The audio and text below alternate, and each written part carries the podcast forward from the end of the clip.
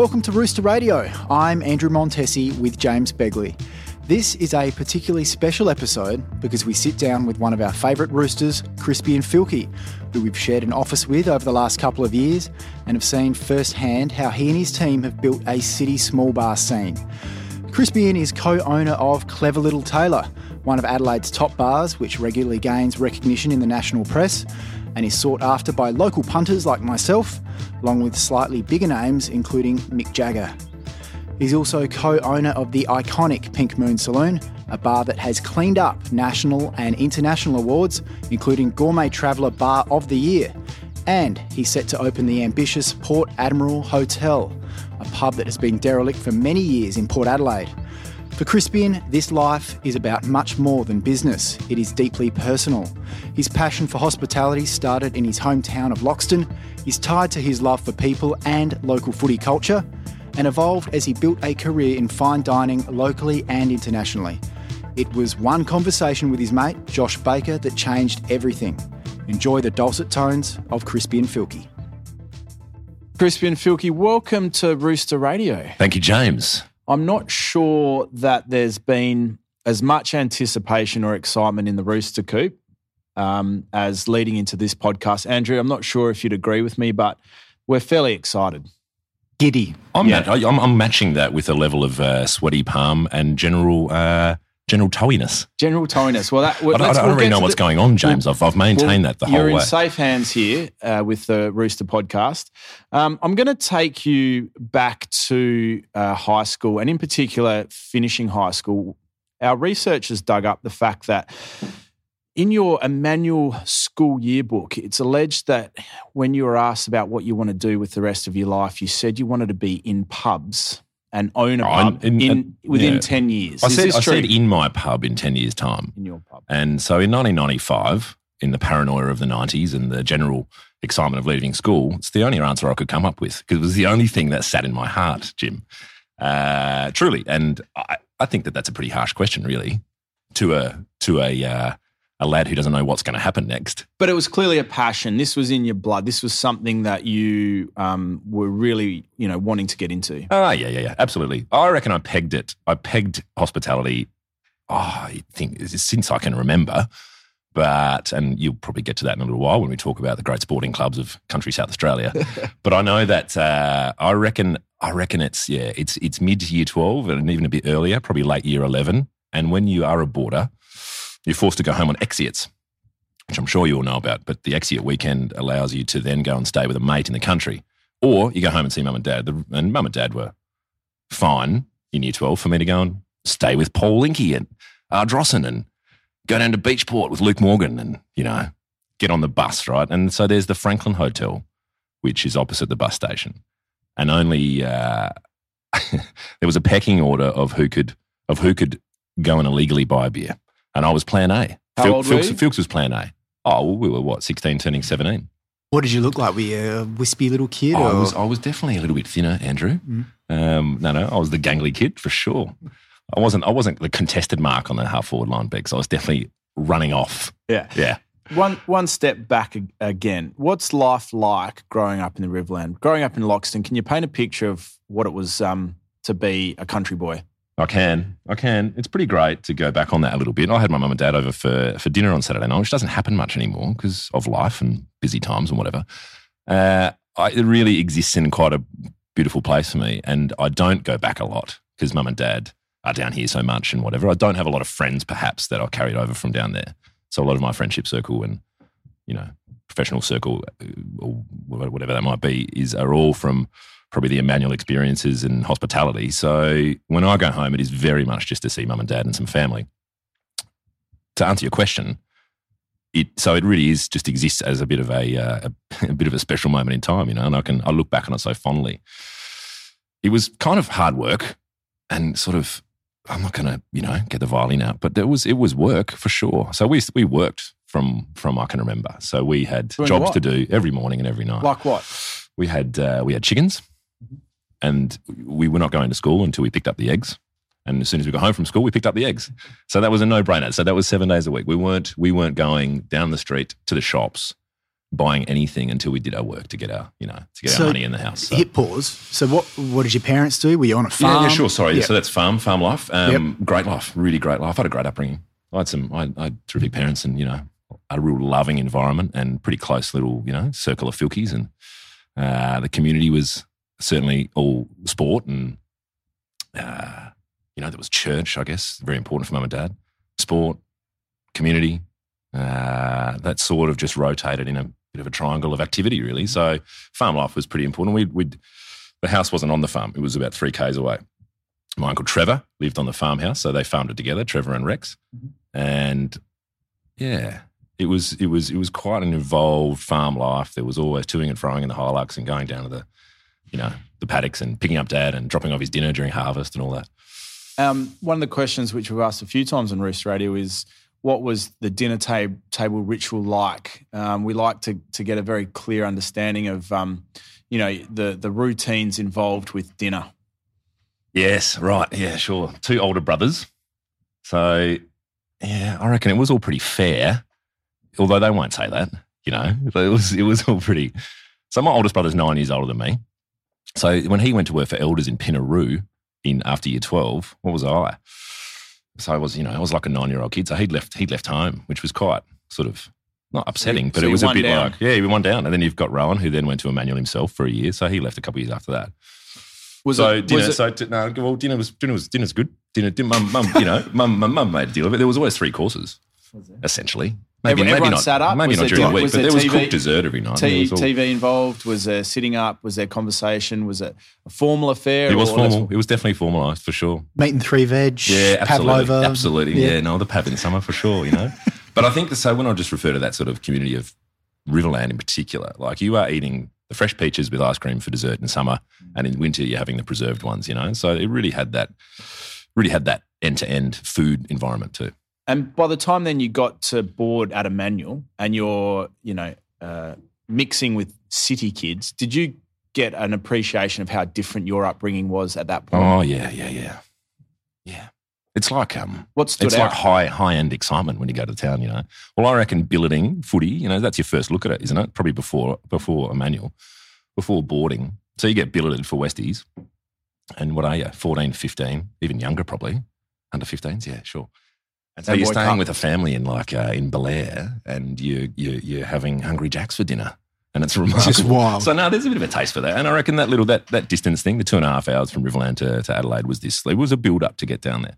Mum's folks lived in the Barossa, so we'd often stop halfway, and yeah, it was uh, it was pretty exciting. So that always attracted. It was very clear very early that neither myself or my two older brothers were going to be the farmers. So that was it. Didn't really ever enter my mind to become a farmer. You mentioned that pubs were part of your life. What were your early memories of pubs? And I want sporting. I think no, no. So I think so. Up up there, it's community clubs. Yep. and sort of sporting clubs. So probably the one with the most bricks and mortar resonance about it is that stunning Art Deco Renmark Hotel.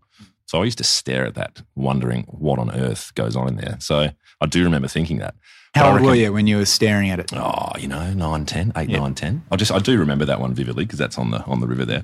Like the Loxton pub in particular is pretty stunning though. Community run hotels. So it's a bit of a different game. You're not they're probably not that what they are down here with, you know, the established publican, you know, calling the shots. But early on it was quite clear that there was this social connection, interaction. And I reckon it was probably even more sporting clubs. So my old man was a, uh, a footy commentator for 19 years in uh, the Riverland on 5RM. And 5RM 801 AM uh, took the second half live of the match of the day every Saturday. So my Saturdays, because we'd play on the Sunday. So you know it's like when you grow up, you know, or you, your game's on the Sunday, you got that whole Saturday to. So my Saturdays were spent carrying dad's kit bag, leather bag, up to the commentary box at various grounds across the Riverland for as long as I could remember. And it really was probably my job that I wanted to. And like I said, when, the, when my older brothers left home, I, that's all I did. I wasn't hanging out back home. I was going to dad with the foot, uh, going to the footy with dad. So that to me, I reckon, started it and established then that uh, afterwards, after the game, after a kick on the oval and it got dark, you're in the club and you you know you're you're, you're getting jugs of Fanta and you're looking at the players that you've watched and idolized a bit and yeah. So to me, it exists in this in this. Uh, almost palatial sense of society. It sounds a bit bullshit. I'm not trying to no, suggest no. that it's hierarchy or just it always just existed as a golden place. You held it in a very high place. I did, and it probably had nothing to do with probably food and booze in particular. I know that there was a bit of carry on going on, and I could see, you know, when Nobby Faulting fell over and he shouldn't have, and I could see when, when there was a bit of carry on or whatever. But sorry, Nobby, if you ever listen to this, I don't even know you that well. Um, I, I do remember you getting 30 odd touches every now and then. But um, so, yes, it really did exist quite, quite early on in my head as a wonderful thing to do. And before we move past these childhood years, was there any um, pain from your dad's point of view that none of the kids were going to look after the farm? No, see, that was the great thing, and that's why I refer to mum and dad in this. Yeah, you know, everyone's relationships with their parents are quite complex, and you know, take many forms. I, I now have this. I think getting older and understanding and having family of my own that they actually gave us a ripping childhood with so much love and no guilt whatsoever attached about the farming thing. So, and I know that didn't exist for other people. I know that there's probably people on the land now that didn't have the choice. Mm. So, and that goes back a bit. There's a bit of a backstory about my old man not wanting to be a farmer and I'll, you know, might leave it there. But he wanted to do something else, and he he definitely couldn't go and do that. So yeah, oh no, no, no, there was no none of that. It was really So, good. so was it clear as a youngster that your parents were basically saying you're free to choose your own life? Yeah, sure. Yeah, yeah, yeah, absolutely. But it wasn't it wasn't they weren't advising very heavily. Like I still I still just pointed at a uni degree and sort of and I enrolled in the Bachelor of Management at University of SA. I did not know what it meant, but I just did it, you know. So I was still a bit unsure at that time. I always saw that that, that further education was just going to be a conduit to being in hospitality anyway. So, but yeah, no, it was pretty. Um, it was it was very very clear that we could we could make our own choices, which was great. As we finish the high school years and you've you, you're you know en- enroll in a management degree, were you at that point working casually in and around the hospitality game? How good's Campari, by the way? Mm, yeah, Well, have we, finished The yours good people of? Campari. we should from- mention that we're sipping Campari with um, a bit of Pirate Life ale. And Oh, you like explained the throwback IPA. relationship between the two is important. Oh, it is for me. I don't know if how it translates for everyone else, James, but uh, it w- they play off each other. I think the Campari is that bitter element which you are almost at odds with, and then you get the wash of hops and the glorious uh, attenuation of ale yeast. I'm, I'm actually really looking forward to uh, where we're going to go with some of these uh, discussions, Monty. More Campari. Um, We're already just switching between subjects beautifully, Yeah. which and is while, what we so want while you're opening cans there, Jim. Um, What are you yeah, after? Great, thanks.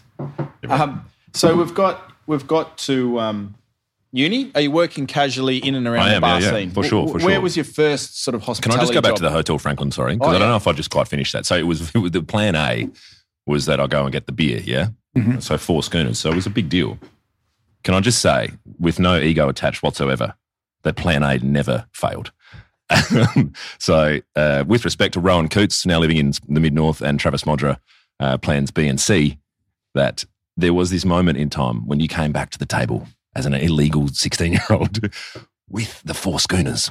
You know, I, I can actually see how it Go worked. So I see this wispy kid, and they go, "All right, this kid's 16." But then you open your mouth, and they hear your voice, and you purr like purr a much as you can. 45-year-old man who try. smoked maybe a couple of pa- couple of Yeah. boxes Yeah. of darts. I was having a look at Port Royal by then, sure. Yeah. Yeah.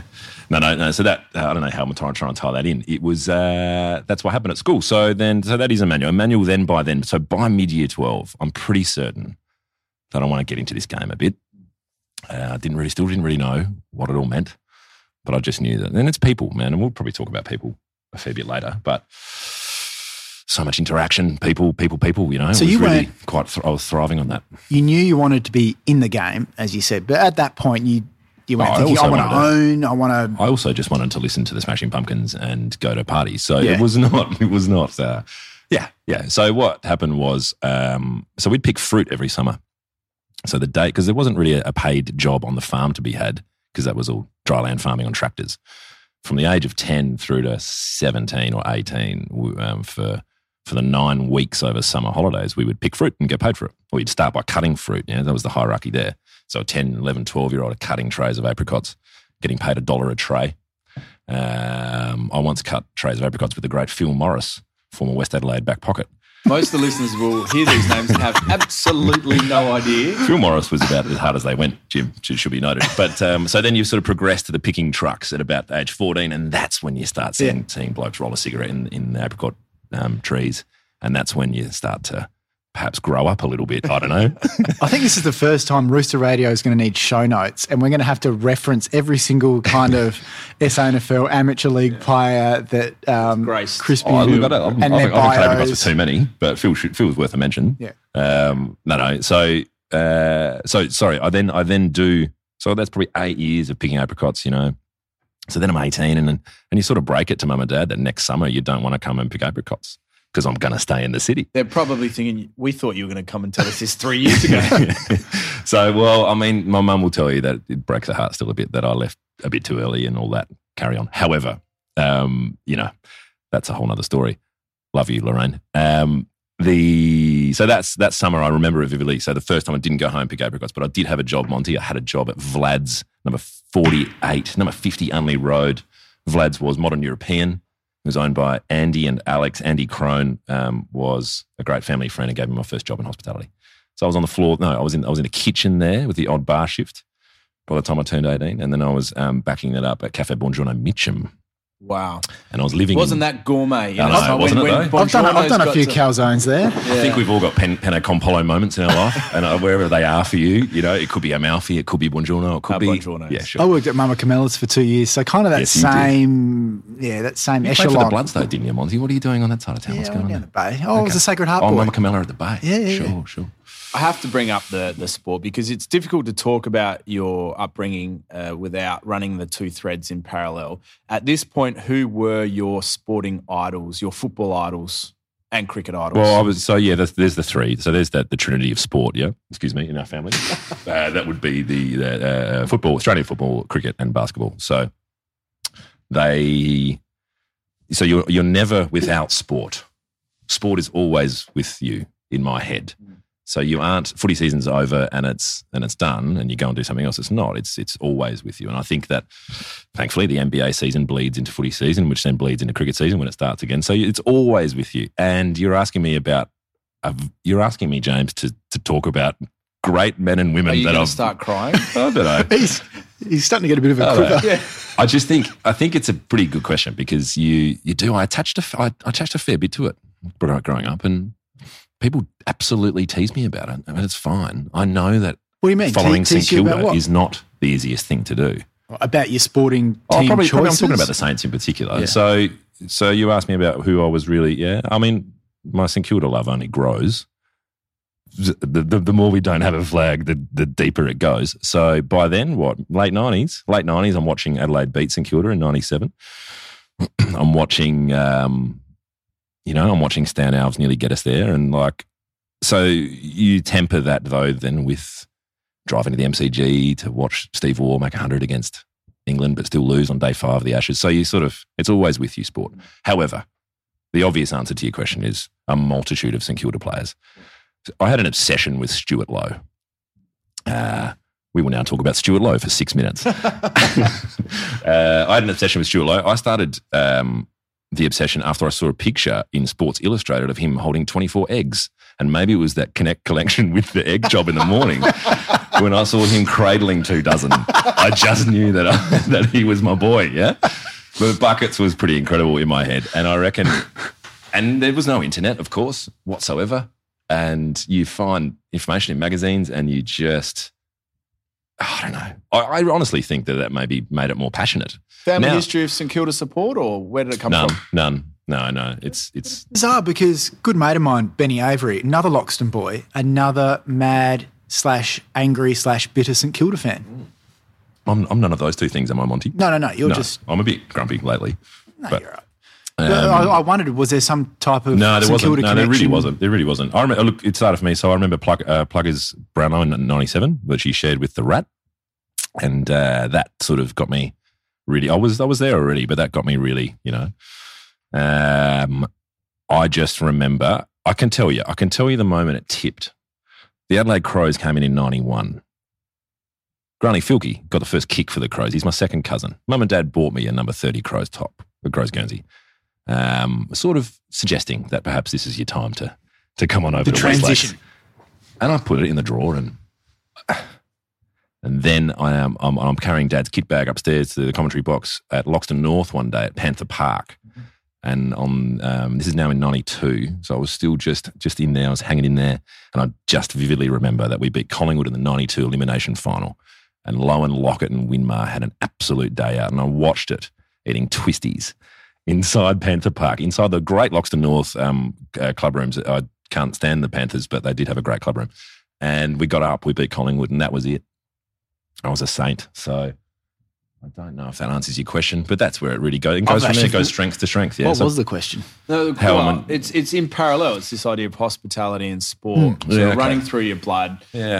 Um, Well, and- Monty, you asked me about. Well, no, you asked me about what I was, who I was really into. So that's, Hmm. I'm, I'm talking about the Saints Genesis. Stewie Loewe comes fourth in the '92 Brownlow. I'm locked. I'm away. I'm done. It's I'm a Saint forever. And quite honestly, like I said, I'm deeper than ever, and it's all pretty great and sad and beautiful. looking back on you as a child, you talked about your your ability to, um, I guess, interact and be with people, and hospitality is all about people. Um, how do you describe yourself as a as a kid? Okay, yeah, yeah, right. What, like as a youngster? Yeah, Oh wow. Uh, I, I smile in my mind because I think I was pretty well, that's friendly. what, I was- that's what I was going to say. I think you strike me as an incredibly positive person, but sometimes your own sort of experiences and the way that you felt isn't necessarily matched with how other people perceive it. So, yeah, how did you experience your world? As I remember, I remember a constant desire to to make people happy in in little ways, you know. So, and that I think comes back um, in later life. I think that it is a trait which needs a bit of work. Um, I'm quite open about that with my business partners about how I, I need a bit of um, check on that sometimes. Uh, so I remember that. I remember being, you know, working working. a check on what, like, Oh, I think- people pleasing nature. Yeah, that people pleasing thing can be Yeah. a bit dangerous. I think Not at times. no. Yeah, oh, it's not even that as much as just um, perhaps forgetting a few things along the way, just in the pursuit of keeping people happy. I'm talking. That's that's a pretty pointy ended thing. I, I certainly don't walk around like that No. at all times. It's just I, I remember a, a deep desire, and that's probably stems from being the youngest. I reckon. Mm. You know, in that house, the hierarchy of getting your attention and whatever. Mm. So making sure I was a good boy. I was a pretty good boy. Hey, yeah. Yeah, I reckon you'd um, good I was a good boy. Sure. Started rolling cigarettes with the boys in year 12 and like, you know, starting to get my game on. and Whatever. buying underage booze. You've already All brought that, Started up pretty listening quickly. Slayer, Run DMC, you know, all those naughty bands. But yeah, I was a pretty good kid, I reckon. from the ho- your first hospitality job to then the point at which it became more serious. What happened? Yeah, right. Okay. Yeah. Oh, no, it became serious after that sort of first. So left school 95, 96, 97. And that's what I'm doing. Like, and so I'm starting to then obsess about um, the next place of work, you know, and you start, start to map it out a little bit. So What I've done that. hot- I've, I've done, well, the I've done cafe. at that point. I've that- done cafe and I've done, you know, kitchen restaurant now. I want to do this, I want to do that. So you do start to roadmap it a bit. Um, the late 90s, Jim. Well, you were doing pre-seasons over in uh, over in the Bay, weren't you? the Bay Area. Oh, you're at Sturt, of course. So look, you well, you know what they are, mate. Well, What? tapas. so let's let's do it by re- general region. I think that tapas in in Rundle Street, along with the Exeter and the Austral, sure. Um, Too grungy for Sturt boys. We were, Yeah, no, the way too grungy and- for you. So, oh, absolutely. So then that whole that whole Havelock, Maid and Magpie, Havelock, and Maid Magpie. uh, what was that? Kent, the Kent Town. Kent Town. Yeah. So that and was the all- Royal. When did we get to Joplin's? yeah. So the Royal and Joplins were what the Goody Saints and Adelaide Lutheran boys did most of. So it was the Royal Joplins action. Yeah. No, they were hot. Um, in the food sense, though, you're asking me about food and the work thing. I was pretty obsessed then with um, skilling up. So I, I had in my head, excuse me, um, essentially, you know, a fine dining sort of plateau to get to. So that, that to me was, that became sort of the new pinnacle. So whilst I can drink in pubs, I can't own one yet in my head. I, I sort of reach for that dining thing. And for me, that was Simon Kardachi's melting pot, which existed to me. And I saw her today in the street, Eloise. I remember her on the floor there, and she's a great friend. And most of those crew are, well, we're all, you know, industry mates. But So it was to work. No, work in one of I didn't ever work at that place. I've, I went That there a half a dozen times or maybe 10 times over the course of that period. But, you know, that was, that, that existed in my head as probably the pinnacle of Adelaide um, scene, whatever. So whatever that means. And that's, that's a, that's a moment in time in your head. Yeah, that was, that was pretty great in my head. But I reckon you're totally right, spot on about that pub scene. That sort of existed right alongside of all that. So you find yourself at Joplin's with the boys from footy. One of them's, you know, drinking something out of a thing, and the other one's doing something that he shouldn't be doing. and it's an entirely different scene, isn't it? Yeah. But it is all ultimately hospitality. So you're making you're making it up as you go a bit. In these early years of hospitality, what are you learning? What are your kind of key There's a takeaways? fair few. Um, there's some pretty dodgy operators. So I think I learnt a lot about What were some of the tricks of the trade Oh, back then? I mean, no lawyer. Should we? Should we get some lawyers in? No, it was very. You don't have to give names. no, there was. You know, you were getting paid cash a bit too much, and you definitely cash. didn't get super. I'm definitely missing super for a few years. Like that's you know, um, things that I'll probably now obsess about in business. You know, I'll probably learn a few of those lessons, and then they're, they're things that are now have legal boundaries. So it's not. It's a no brainer now. It's just that you had to have a bit of strength in of character to navigate your way. Otherwise, you probably got left behind a bit. I think especially if you side. if you, especially if you exactly, if you, especially if you wanted to get somewhere. And it never dawned on me that you could take it overseas until I met my wife and we did it together. We went overseas and I kept kept going. So we we flew. tell us. Yeah, yeah. So we um, I probably plateaued a bit, and then I, I did go from uh, I worked at um, Schmidt's garage running the bar there. After a succession of places, like I did six months in probably quite a few places over two or three years, like the store when the Line Arts Bar was a bar. Um, I worked at Charlie's Feed Store for three weeks, which was is now the Belgian Beer Cafe. I remember, yeah, d- yeah, bin two seven three Rundle Street for a couple of months. You know, so there was those jobs along the way. But then I I plateaued a bit, probably, and I was getting a little bit tetchy, and I'd left Schmidt's after a year and a half, which was a great restaurant at the time. I mean, there was a there were cars in the restaurant, which was pretty big for Adelaide. Um, so that then I was at the Crown and Scepter then. So I was running the restaurant next to the Crown and Scepter, which is called Sweet Beats. It just got folded into the pub later, just the Crown and Scepter. We had a great time there. And I, that's when I met Josh Baker, um, who was also drinking up at the Ed. The Edinburgh Hotel is something we should talk about. But um, the that time I'm seeing my current wife. My current wife, did I just say that? my now wife, Jess, is with uh, me at the Crown and Scepter. She's also working. We then make the call and we, we fly overseas. She was always going to go. I followed, essentially. When you say you plateaued a bit, I one of my uh, housemates, uh, Blake Davies, used to work at the TA and um, along with Lee Kelly, and most of their nights, well, they didn't finish at night. It was more finish at the Strathmore at five a.m., six a.m. Was the drinking a big part of your world as Yeah. well as the working? Uh-huh. Like, does that and does Yep. that get to you? Yeah. Well, yeah. You're pretty young and fit, though. So you can, you know, you, you are drinking late and then you're, you're still playing footy on Saturdays, but then you're going straight to work afterwards. Like, couldn't you, you can't even think about doing that now. Um, should I should we mention that Shane Entridge of Proof plays for Mount Barker every Saturday and then and backs it up. So you know, there's a guy getting it done still. so yeah, yeah, it gets there for sure.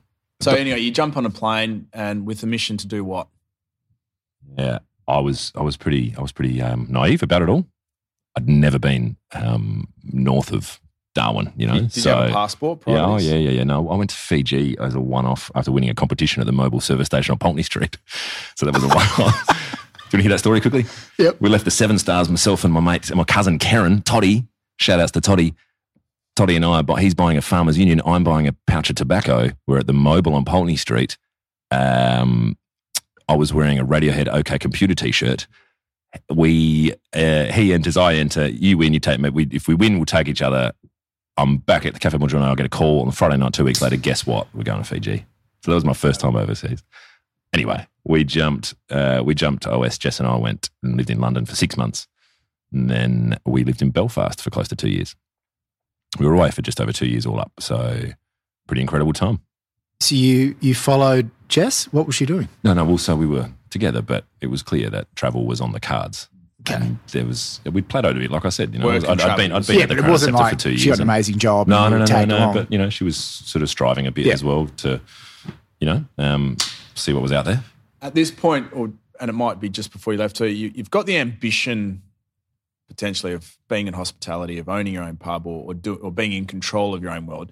But in terms of the craft of hospitality, what were the bits at this point that you just loved? The things that kept the passion alive. Yeah, sure. So you'd, I'd walk in. So we'd go to Melbourne and you'd go to the Melbourne wine room in 1998 and you'd get a bowl of green olives with a napkin served by someone. Which was exquisite. And it wasn't happening in Adelaide. So there was, it was always this feeling that there was something more elevated. And I guess that's that fine dining aspect that you sort of you, you search out. And it still happens. You search out these dining experiences, and that really sort of tractions your mind in hospitality. I think. I think if it was all the same, it'd be a pretty dull environment. But everyone's got their eyes on what's next and what's happening. And so, to, I think at that time, at that time, it was a pretty, it was a pretty. Uh, the service aspect of it all was very much motivating to me the idea that you can execute an incredible service and pull off a really solid section in a in a one star restaurant with you know knowledge from end to end, faultless. The idea that it's almost faultless and perfect. Mm. And I know that sounds a bit no. nichey or whatever, but that was probably what was driving me a little bit. Sounds like an absolute load of bullshit, doesn't it? But I remember it vividly. I, I know what that sort of feels like as well when you get ready for a service and you pull it off and you execute with a See, team of people. I think there's nothing, there's no feeling quite like that. And it's a, it's easy to talk about uh, things now, feeling like you know what were, what were you thinking? But Adelaide has changed incredibly in 15 years. So what you would consider as kind of stock standard now just didn't exist back then. Yeah. No, I would definitely suggest that. Yeah, absolutely. And I remember that I mentioned before Charlie's Feed Store, or um, that site saw a couple of people try to go through it. That was a really aspirational site too. And I know that then Simon had melting pot. There really wasn't much else. Cheong was at the Grange. I was too scared to go into the Grange probably because I probably couldn't afford it. But it was it, they, they did. They had this level of I can't quite articulate it. It was a real aspirational thing mm. in that sense. So the pub thing still existed very strongly in my backbone, but I had to go and find out. So I went to London and worked.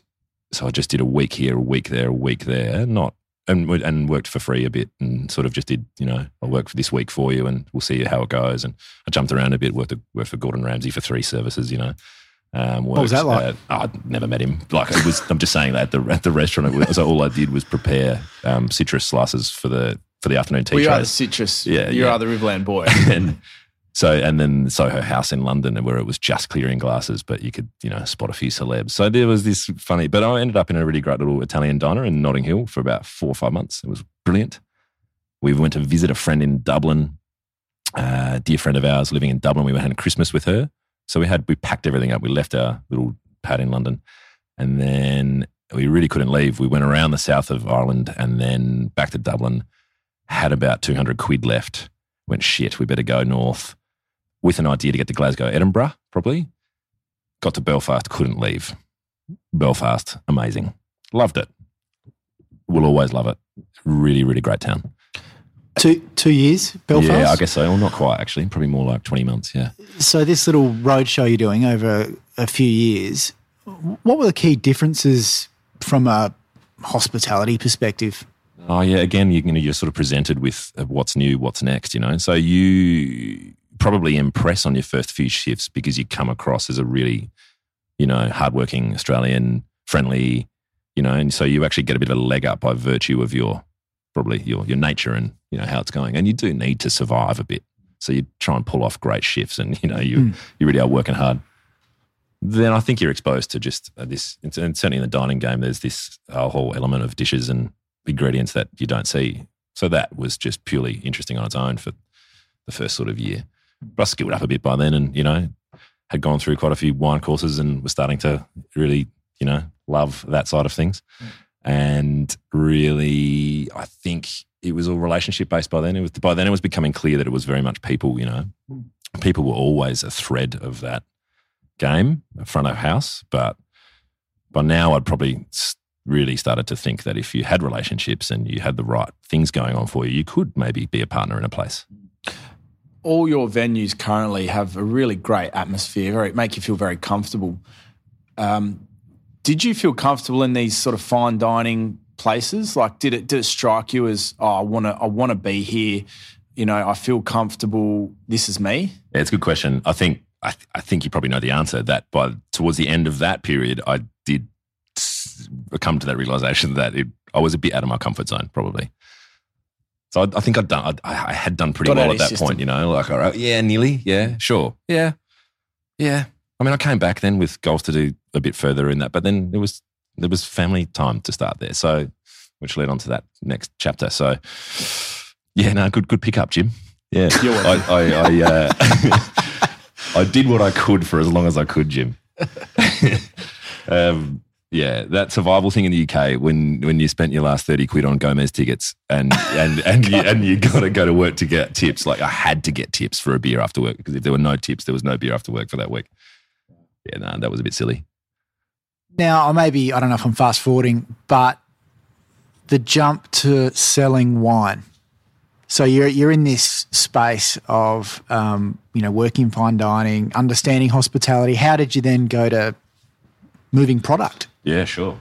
Like I said, I think that by then I had really, I had really started to love this this this uh, relationship thing with people, and I mean, like I said, it was always there, but I had my eyes on that a little bit. I reckon there's a bit of fatigue that comes in when you're sort of hitting, you know, close to thirty, and you do then start to look. I don't know. I'd probably started thinking about the next five years for the first time ever. You know, I hadn't ever really done that. So I started buying. I was running Jolly's Boathouse, and I started buying wine from this lovely bloke named Nigel.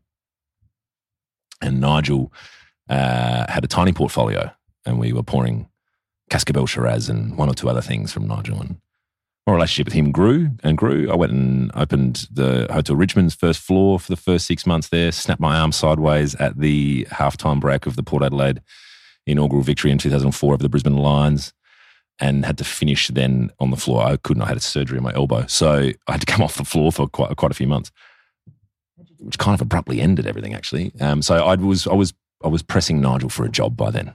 I wanted to sell wine for Nige because I saw his lifestyle. He drove a black Golf and was delivering wine to restaurants and was home by six six o'clock on a Friday.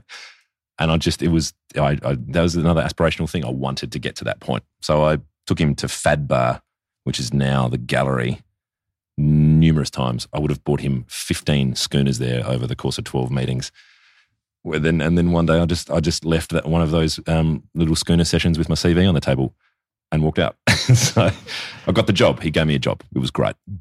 I snapped the arm, Monty, by receiving a 30 meter lofted pass from Leo Marshall. Shout out to Leo Marshall, where I then uh, rolled back on some gum nuts under my foot. I'm now on my back staring at the sun, but I can't get up because I look over at my left arm and it is like, so keep going, keep going, keep going, keep going. Yeah. The visual is not good for the listeners. It's, um, it's a 90 degree dislocation of the elbow. And it's, um, it's then Big Drew. Shout out to the great Andrew Freeble, the only other St Kilda member in my um, circle. Drew gets it from here to here. He puts it back. And then, uh, then it's still hanging out. And then Jess and Simon drive me to Flinders. I have surgery, whatever. I didn't see the second half. How was it? What happened there? They got up, didn't they, Port? apparently. Yeah. Uh, where was your Where was your wine palate at this point? I reckon it was pretty sharp. Well, Was it know, always natural to you? I mean, yeah, I think so. Yeah, yeah. I'd learn a bit. I'd learn a lot of that in the UK. You know, I was in, I was part of some tastings there, which blew my mind. We were pouring things in the UK, which you just couldn't get your hands on. I'd never seen before. I'd never, I'd never known the the old world of wine whatsoever. And when we talk old world, we we're talking Europe, and you know, uh, yeah, it was a pretty steep learning curve that UK experience. So for me, then, if I knew, well, I came back to Adelaide knowing what a Cote de Rhone was. You know, it was. And it was Grenache you would, you would have been so exo- seen to Oh, be so no, exotic think- back then. I think, and I remember walking into East End Cellars and you know striking conversation with Gus about when the next drop of Bergs are in, and you know, So I just you- think you're one of these like oh, typical I wanker traveller. Potential- Yeah, Yeah, the- oh, I've been travelling through Europe and Yeah. you know I've I'm back now. I must. Yeah.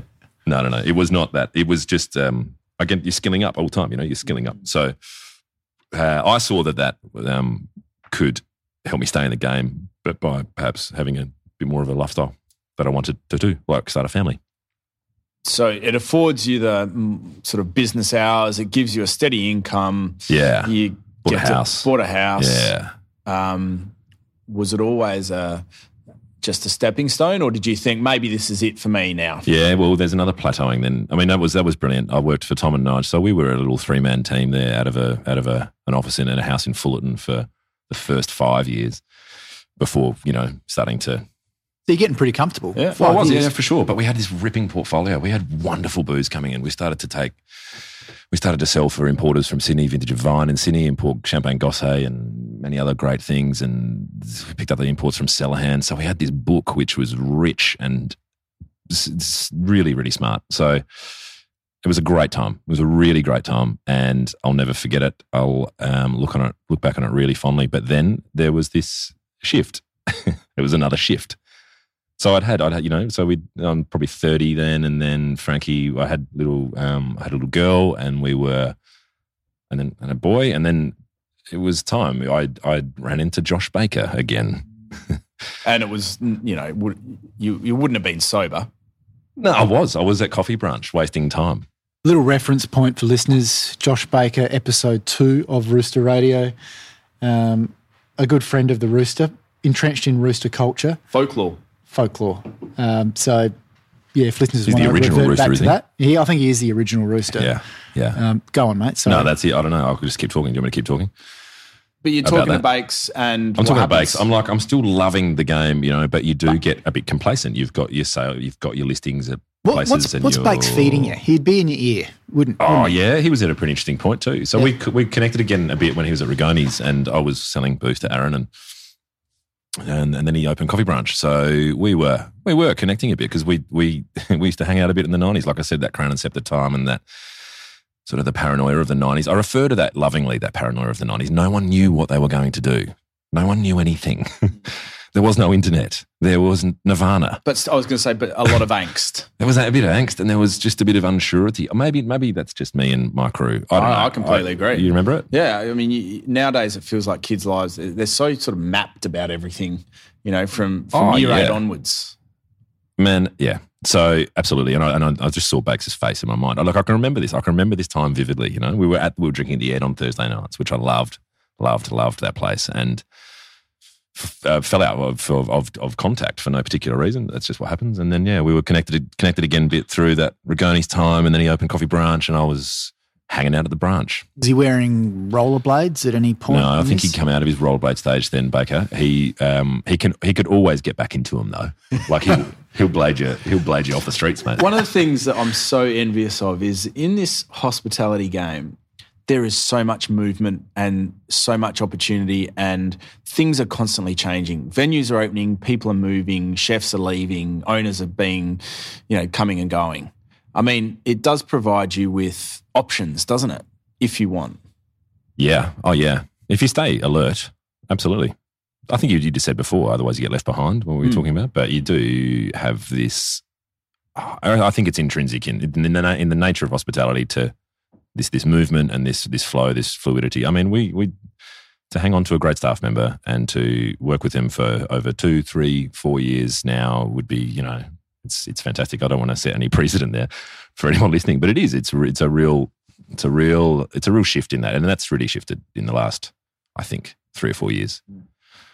So you reconnect with Bakes. Yeah, You mentioned you're getting feeling a little bit stagnant. swapping Sangiovese for long blacks and Yep. yeah. What? How does the conversation start flowing about the next idea? He uh, he's he's incredible at that. I don't quite know how to answer that, but Well, Yeah. I can. He walks into this office and he'll have an, a new idea. You know, that he's that sort of guy, isn't he? Yeah, yeah, for sure. He'd he'd been speaking about Peel Street for a little bit. He'd been talking about the shops a bit. I reckon his um, it's a solid solid double there, Jim. Uh, I reckon he was That's how much Bickford's cordial that I would put into. That's the uh, Campari that's being sloshed into a few glasses. There's doubles being poured. But, um, the the relationship with the landlord, I think, for him by then was really key to it, and I think that he had someone in George Ginos who probably believed in him as much as we still believe in each other and everything. Like I think there was this real leap of faith from the landlord through Josh as well. So. Yeah, how do those things happen? I don't know. They're pretty magic. It's certainly changed my life. I can I can tell you right here with um, with everything in front of us and everything ahead of us that it was a life changing moment. And that's just me personally telling, saying that out loud. I could go on about it. I could probably do a fair few tears about it and do you give you another two hours on how significant that moment was when he said to me, What are you doing? Do you want to go for a walk? Grabs the keys to what is now Clever Little Tailor. And I know I can feel the weather. It's about 20 degrees. Jacket off, jacket on kind of weather. A little bit awkward, a little bit, what the hell are we doing? I follow him. We talk along the way down there. We talk a bit of rubbish around the corner, and then we're both standing in this room with Dana. So Dana was working with him as well. So the three of us go for a walk. here. Um, look, magic, life And what was changing. there? Nothing. It's the um, Clever Little Tailor is the is the uh, the service uh, uh, loading bay for the dry cleaner of the Fletcher Jones building, which fronts onto Hindley Street. There are now it's now carved into five tenancies, but at the time it was still a loading bay. No, no, it wasn't. It was a um, what was there? It was a it was a clothing shop that had been closed called Black Dragon Knight's Blood Shopping Place. I can't remember. So you walk in, obviously it's nothing remarkable at the time. But what's going through your head? Because for the listeners, I mean, that don't know, Peel Street at this point was not the best of places either. No, I think about a month prior, um, it had been voted the scariest street in SA or something like that. Someone's got that story somewhere. So, uh, yeah, no, a bit of fear, a bit of fear. I think I didn't really, I don't say this again out loud, I didn't really probably treat it seriously and give it the gravity that Josh was giving it for, for a few weeks and months. Like I was a bit like, yeah, sure, yeah, sure, sure, yeah, let's do it. when it became clear that I had to leave my job to do it properly, that's when, you know, everything got a bit real. And you can't halve these things, you know, and that's probably what I'd learnt up until then too. And I still strive for that a little bit. I don't want to halve the, the our next project. I don't want to halve my influence for my business partners at Pink Moon or anything. like that. You got to do it. You got to do it with everything you've got. So that was pretty big to give notice to the boys after eight years. And the initial phases of uh, Clever Little Tailor, how did you split up, I guess, the roles and responsibilities and who was doing what? Uh, What was the dynamic Yeah, no, like? that was great. Dana is another amazing human. Um, he was really open about that really early. I made it really clear that my family is first, and I will be not the one locking the bar up every night. And if we're going to do it, that's how it's got to be. And that's that wasn't that was my condition. He had some stuff as well. You know, we all we all aired our our desires and our, you know, um, we always wanted to get it to a point where it was still owner operated, but obviously didn't absolutely rely on us to. I mean, sure, you've got to be in it all the time in some way, shape, or form, but we always had a desire for it to become something we could, you know, then move on to an, another thing. So we, we had this little plan about that. That all goes out the window for the first two years when you're just working your ass off and you and you don't really know what's next. Um, thanks to the people like the great Lee Kelly, we can now plan and have some more vision in business. But we were we were just going at it. We were just having a bit of a crack. So So you mentioned that the big turning point was when you have to quit your job. Yeah. So what did it? What are kind of the practical elements of you taking the step? So you got to quit the job. You got to have the chat with the wife that this is what you want to do. yeah, I mean, well, that was know, happening did- concurrently. You know, have to- Jess, Jess and I have always Yep. yeah had that. Yep. So she's on board. Open chat for sure, man, for sure, Yep. because it's a dream, and you know, Yep. she's amazing. I mean, do you have to find cash? Like, what are the kind of practical el- Yeah, elements yeah, of yeah. actually going? Geez, I'm going to go from my safe, comfortable Yeah. environment I mean, to this. and and and Jess had a job in government, and so that was Hmm. you know that allowed us to to to have that in the bank or whatever. Um, definitely had to find had to find cash. Um, shout outs to Rex and Lorraine Fielke of uh, Loxton. no, no, you That's do. You interesting borrow some, bank. you borrow some cash from your folks uh, a bit. You know, you get a, a small business loan from them, from from your lender, um, and you have a crack. I don't know, Monty. You kind of, you just kind of. Did you do shoot it. yourself? Yeah, heaps. yeah, because these are the practical things. We got a lot of people who are I don't think who I don't listen think, and, yeah, I and don't they're think, I thinking don't- about the jump. I don't. I mean, I, I don't really want to put numbers to it, but I don't think No. the numbers were that scary. In like the sense, I don't think it would have ended us as humans, but it would have like put us back quite a few years. I, just, I don't. know, I don't know. There's this this perpetual belief that happens amongst, and everything's people, you know. So Josh didn't just go and get the deal done and throw us the keys. Josh was in there painting with his partner you know, three nights beforehand. We were Dana's dad made everything. Um, my wife painted everything. My mum painted. It, the whole thing was just this, you know, total team effort. I'll never forget opening night where it was, yeah, pretty I- special. I was going to ask just before opening night, though, was there a point at which the fit out's complete and you lock the doors on your way out, knowing that the opening's coming, just with this sense of, wow, this is like mine? Yeah, oh, yeah, yeah. And how long Well, before the opening did you actually lock, the, lock it up and go, it's done? oh, fuck. Um, no, it wasn't done for quite a while. I think that's the thing. You, you, you had to keep, we had to keep working. We didn't have glass racks for the first month and two months, you know. So, yeah, the fully formed, the idea of a fully formed hospitality venue open from day one is something I want to achieve, but we haven't yet quite done it twice over. So it is very much, um, it's very much something that you strive for. But yeah, sure. No, I don't know. There is this moment where you go, yeah, it's is it the calm before the storm? What's the analogy I'm looking for? There is a little bit of Mm. emptiness then, just moments before. Bit of Uh, flatness almost. Yeah, almost, yeah. and yeah. that's happened a few times now with yeah, when you're yeah. opening I different think it's not venues. flatness. It's just it's it's it's almost then the work starts, but you've done all this work, you know. Did So- you like what were the kind of mix mix of emotions? Was there? Did you have this point like, geez, am I doing the right thing here, or um, you know, was there a bit of dread leading up to No, I reckon, night? no, I reckon, I reckon, I reckon. As soon as it's open, that's that goes.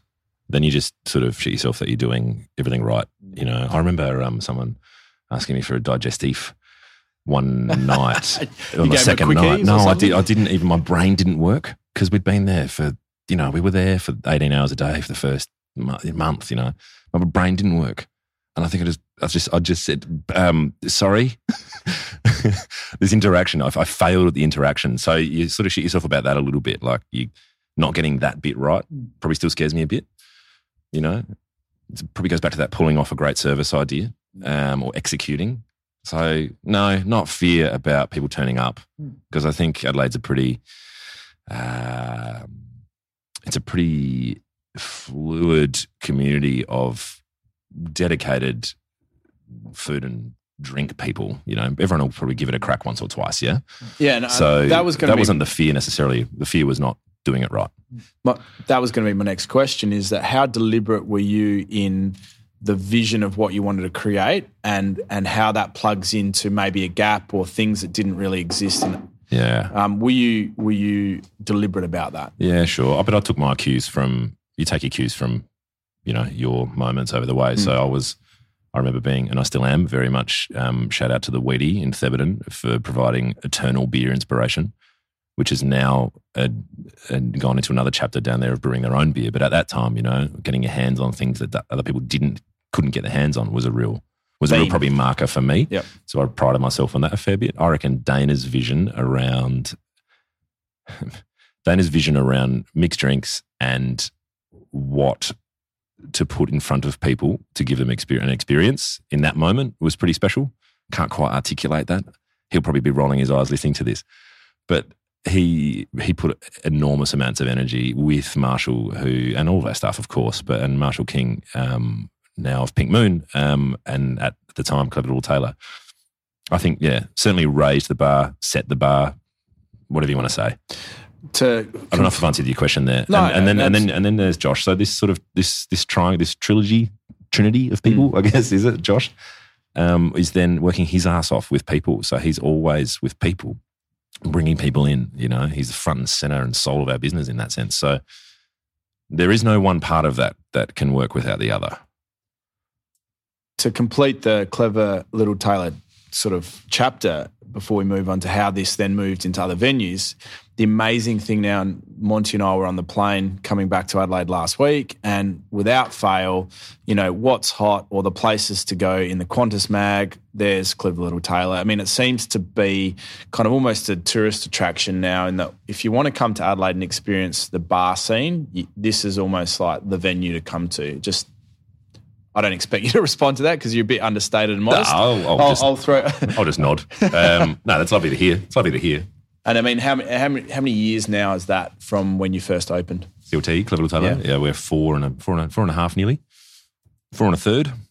What I find amazing, particularly as it's been No, we're not. fleshed We're out, four. We're four, Jim. Four. Sorry. as this chat has fleshed out the story a bit, you realise that CLT is this perfect mix of you've got Crispian's country kind of roots. It's this warm, comfortable joint, but there's a bit of fine and dining, but there's a bit of Yeah. bit of class about it. Elegance and, And you get the ol- you know you go there and you get the olives.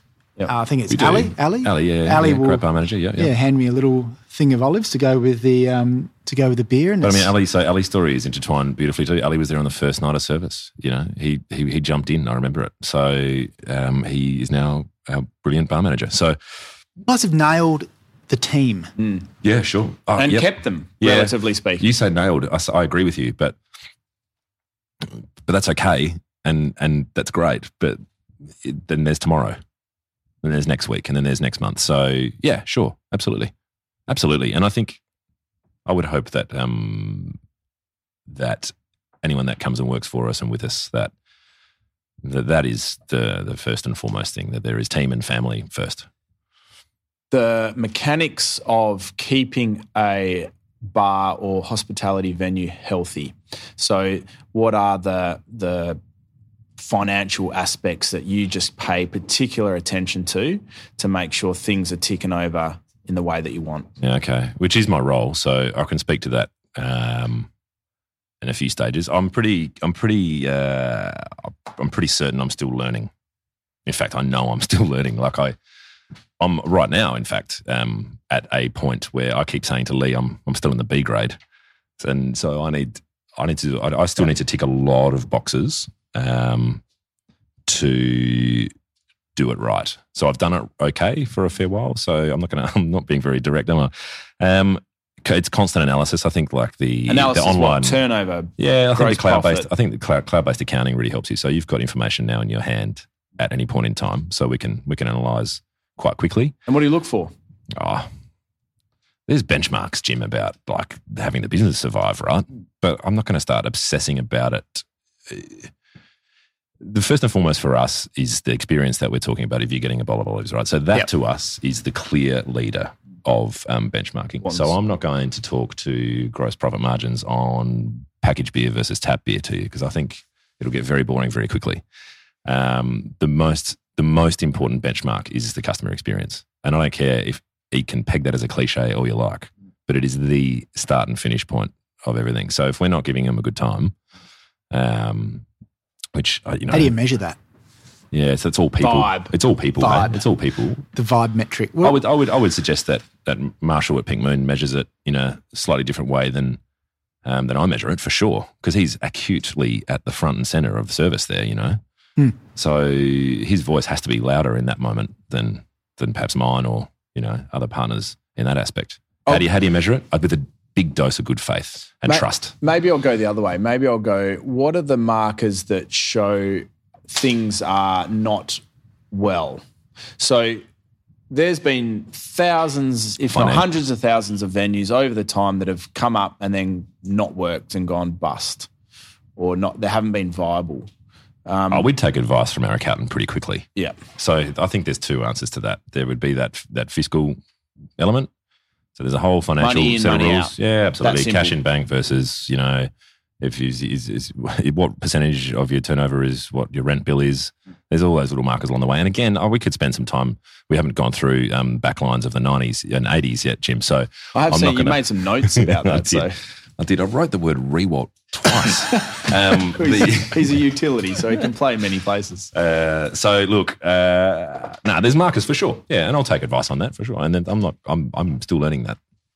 What are we? Four years in. I know you were trying to wrap learning up the CLT part, but before we do, um, when did you know that it was starting to kick off? Did it exceed expectations? Um, hang on, there's a bit of pointing going on. Do we? Hang on. We are officially out of beer. Oh, we're out of beer. Sorry, The Andrew, word's just gone out to Jess, um, one of our loyal Rooster Radio. Are we going to give her a producer title? Let's call her a producer. Number Producer, one, number one ticket holder. number one ticket holder. Absolute She's just A-grade. going out to get more beer. For the Um, record, mate, what Pixar is nothing without Jess. Absolutely right. Um, now, my question is, what, what was my question again? I don't know. It was fairly long winded. no, no, no, no, it wasn't. No, oh, hang on. No, I remember. I wanted to know when it starts to kick off. You start thinking, we've got this nailed. And this is my transition point when you start looking to your next venue. So you must be feeling a fair bit of confidence in what you've built with Clever Little Tailor. At what point did you start to feel confidence in what you were doing? Oh, it's tricky. I think we were thinking about Pink Moon about six months into Clever Little Tailor. Really? Uh, yeah, absolutely. Because Why? we had, well, we had Marshall. Because it's pretty obvious. It was an alleyway, Andrew. Stop and cutting off yours. the, Crispian, I mean. the um the, the boy Baker, the boy Baker had his eyes on the alleyway about the same time as he did on C- CLT, so that was being spoken about. So unfortunately, it doesn't quite work like the way you just described it, and neither does the Port Admiral Hotel. So that is one out of the blue too. You know, where We'll get to the point, mate. Don't Yeah, worry. You don't have to. You don't have to force it in the chat. We'll get. We'll get to it.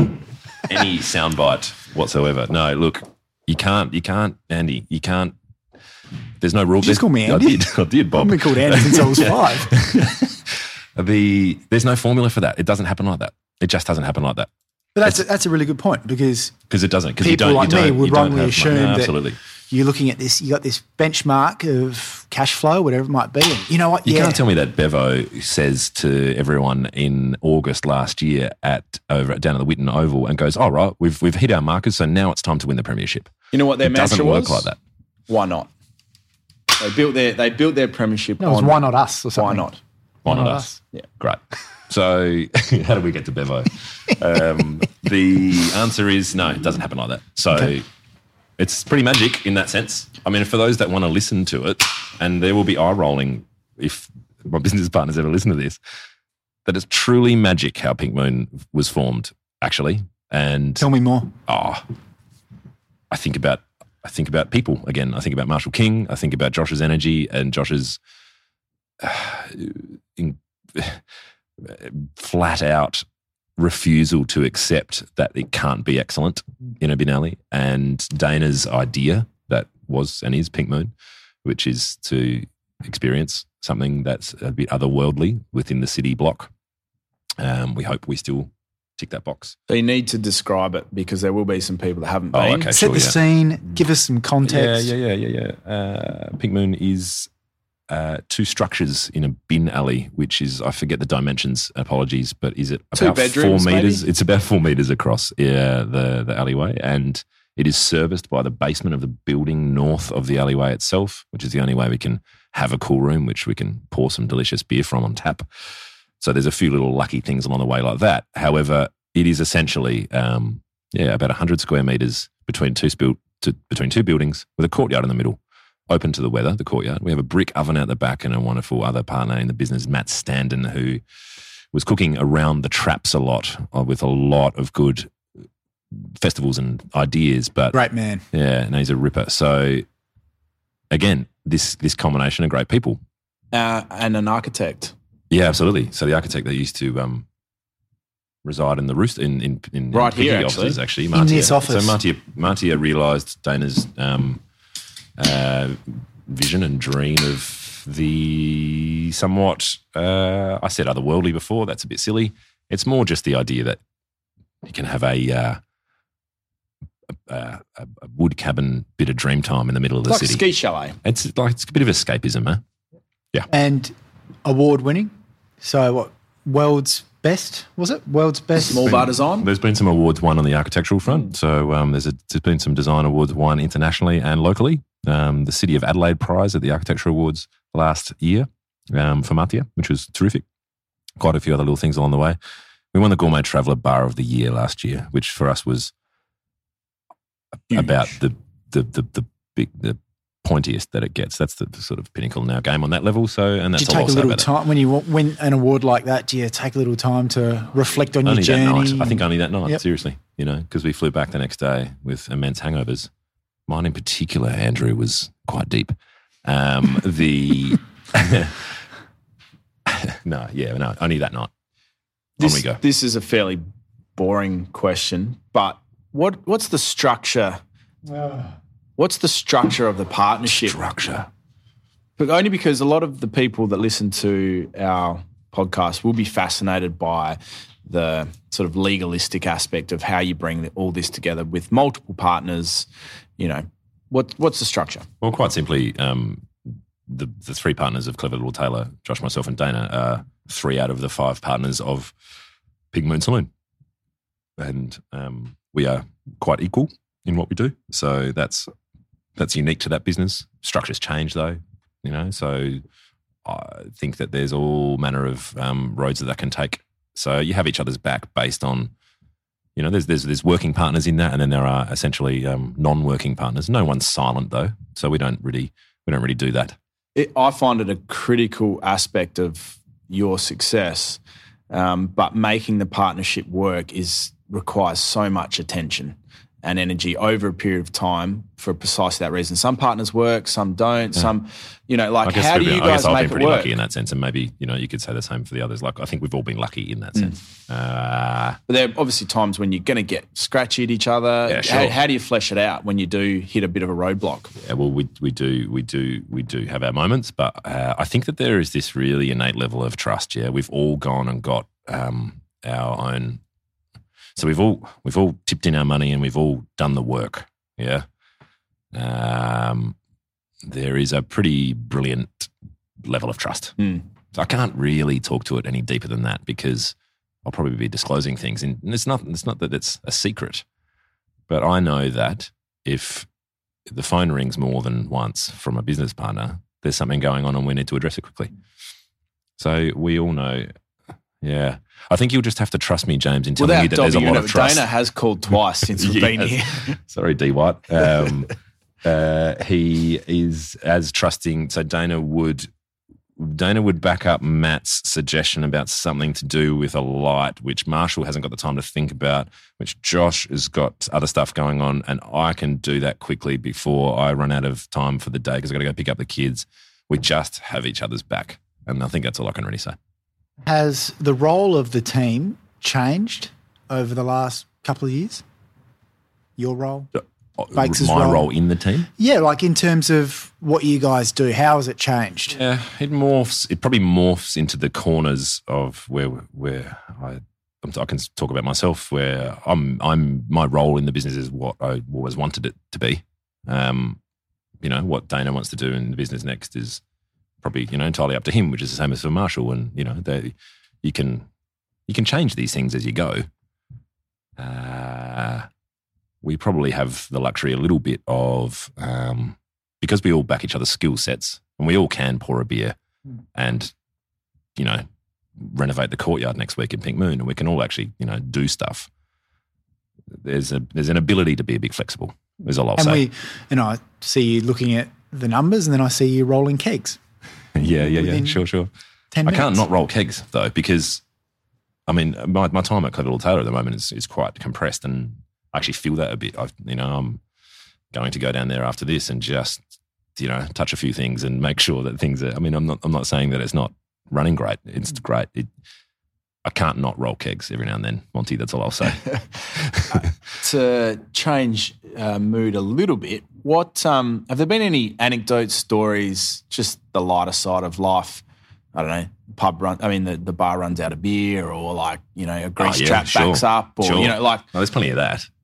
There any that stand out as just a moment where you just think, what's going on? I think that, uh, that that goes back to people again, doesn't it? Like I remember the stalls at Pink Moon Saloon are three, like a little prong of three, like a tripod.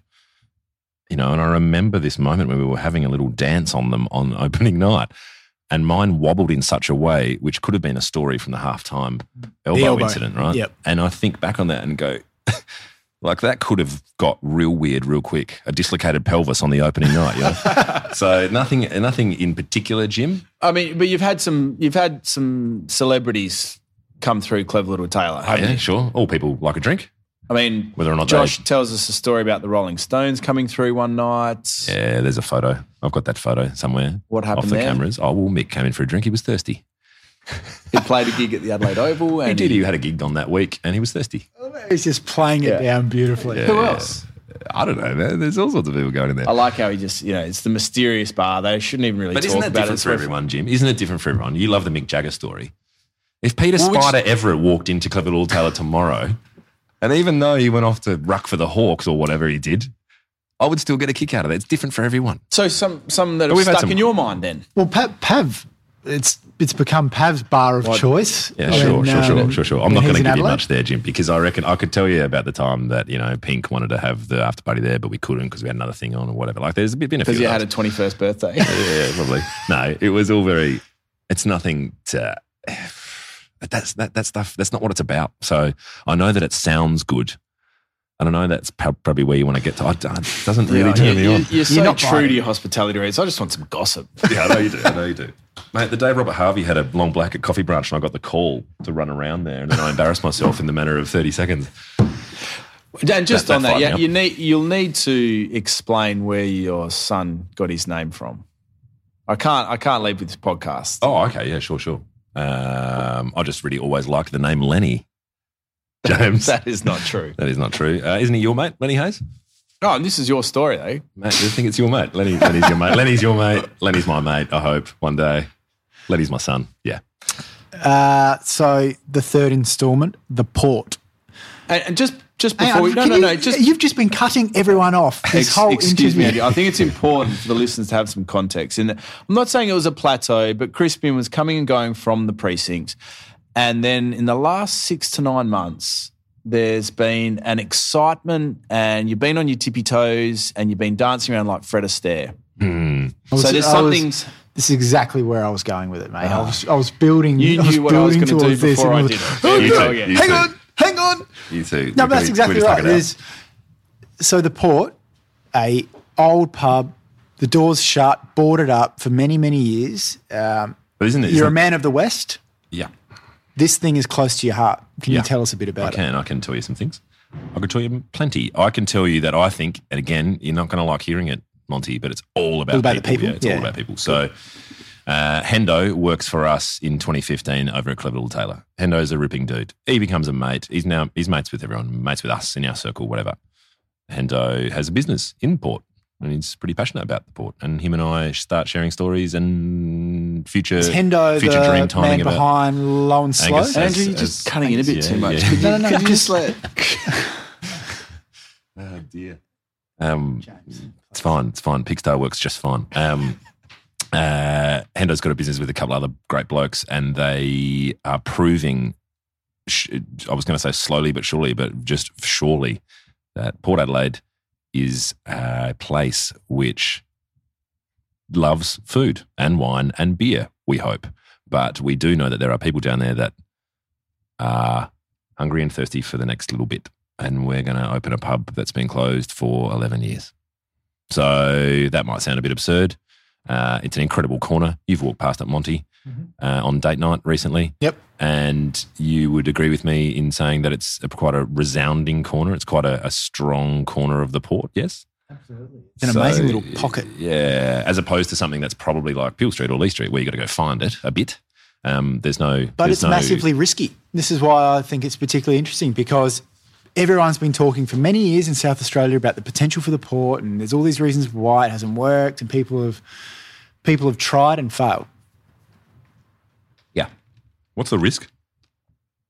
Like what? What? What? What, what is the risk really? Failure. Like, people don't like people don't support the venue. not coming in and yeah. So People I not coming. So I don't even. So this So you don't be- agree with that? No, no, no. It's not that I don't agree. I absolutely just can't see that. Like it's. I'm. I'm blind to that actually. So is that? Is that? Am I doubling up on the risk there? Like, am I being naive? I don't know. no, I, I'm I'm I'm, so- putting to you what, I'm what so- some people would say. I'm so not scared in a way. I'm heap scared and also not scared. So it's the risk is, of course, that there's no money in the till. Yeah, on that level, I think there's a few things you can do around that and kind of influence that a bit. You can um, open a bottle shop and host tastings and get people in and you know do some. You know, you can actually. So there was probably an element a little bit in the bar scene of opening the doors and just getting people to come in, and just like that, fingers crossed. Whereas here, I think with a big sign saying all day fish and chips, there's things you can actually do to agitate the market a bit, Port- which which I see as an opportunity. I just see it. It's a massive opportunity. Uh, So I'm a big fan of the port. My wife is a big fan of the port, and this date night that you refer to, where 35 degrees, low and slow, with your mate um, eating too much meat. 35 degrees, magnificent conditions down there. Lighthouse at Port Adelaide, beautiful spot, and there's a handful of people on the wharf, but But they're out potential. there. There's um there's an entire footprint of, of the peninsula, um the that whole Birkenhead Peninsula. There is a there's the footprint, and then it gets back to West Lakes, and then around that sweeping Woodville Croydon area. I, I'm not going to point to stats there somewhere on a piece of paper. There are people. There are absolutely people. Absolutely. There's fish and chips in Semaphore and nowhere else. Uh, there's a couple of okay taps down there. There's a couple of okay bottle shops, and so that's where I see it. Where we see build opportunity. it, and they will come. oh yeah, it has to be, doesn't it? Has to be. Who pitched the idea of the pub. Oh, the Hendo, first. Hendo had a fair bit to do with that. I, I, I He know. said, "See that thing over there? I think we can do something." with that." no, no, no, no. He he rang me actually specifically about the opportunity um, because he'd been speaking to the landlords. So, and I know the landlords when I worked for them in the nineties at the store. So there's a bit of a relationship there. Um, not, uh, not, it's not. That's got nothing to do with the reasons, but I had some relationship there. But uh, Hendo certainly started the chats. Yeah. And- why? Why? There's, there's the obvious question is why aren't they doing it on their own, or why aren't we doing it? Sorry to cut you off, Jim. Um, it's quite complicit. So we bring a set of skills at, from myself and Josh and Dana, and um, there are some really budding skills within the low and slow contingent, as well as Stewie the chef. So everyone's got something to contribute, and we think it's a stronger unit for that. We think that, sure, there's seven heads there, but it's that three plus three plus one equals ten Mm. kind of f- fortitude about it. Mm. Um, how do you? Does that make any sense? Yeah, So crystal much clear. Yeah. Uh, um, but you guys have got a track record of going into places that on the surface weren't necessarily, you know, buzzing and being a part of creating some atmosphere and a reason for people to go there. So I can, my view would be they're, they're going to reach out to you guys and they need you guys initially, Yeah, because you've got the track record. There's a government department going down there. There's bodies down there, man. There's I'm at um, I'm down at the Bear the Bearcat Stadium on St Vincent Street with my daughter. She's playing ball every Saturday morning. I want some brunch after that. You know, there's opportunity. Where does the your own beer come into it then? Because I did see on social media that um, you're going to be releasing a beer. People talking about that, yeah. Well, I I saw it on social media on Facebook. I mean, does that count as being out there in public? I Seriously, so. are people, Well- is that on the thing? I was pretty Show me- filthy show me the because. I thought you were going to break that news on Rooster, but then no, you've gone yeah, and yeah, yeah. Uh, I can announce Andrew on Rooster Radio that there will be a beer brewed in collaboration with Pirate Life Brewing for the Port Admiral Hotel, and Wow. it will be a lager. And there's a few reasons for that, and it's really, really exciting. reasons. Uh, so we map out the pub and we're doing our we're doing our soul searching and our you know our imprint and our footprint and what we want to do and we uh, we get to the point where we don't feel entirely comfortable with just tapping beers that are the norm of the offer perhaps down there which you know would come into that whole super dry extra dry everything dry vibe um, this draft, that draft, whatever. Yeah. So with respect, we didn't really want to. We need. We wanted to replace that in a sense. Um, and then it sort of snowballs a bit. I had some ideas and I snowballed them, and everything is now looking towards the tap one of Port Admiral Hotel being Port Local, which is uh, which is a beer, and it's also like kind of like a like a almost like a little way of life within the hotel. Port Local becomes what you do there. You have a butcher of it. You talk about it. You have a pint of it. It's its own thing, but it's also a lager and really exciting. There, I mean, how much do you look at what the, the whole Freo thing? You know, in terms of So Mick from Pirate Set Life, up. Mick from Pirate Life reminded me early on that it, Port Adelaide is the last undeveloped port in the world globally. Yeah. So I've cut you off, Andy. Sorry. no, no, no. You've I've just started calling. Monty Andy. um, yeah. So. Uh, But, you know, even you know the little creatures thing, the pirate life yeah, for thing, sure, the for sure. correlations are there. Yeah, totally. Yeah, absolutely. I mean, you know Mick, you've met Mick. Yep, You know Nick's how that, been on the show. Absolutely. So it's really exciting.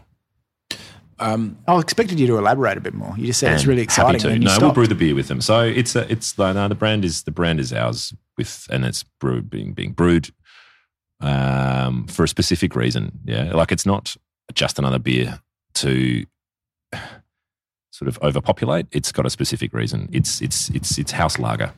I don't drink a lot of lager, but a lot of people drink lager. Um, you know, so we'll have ale on tap, but the lager thing for us really.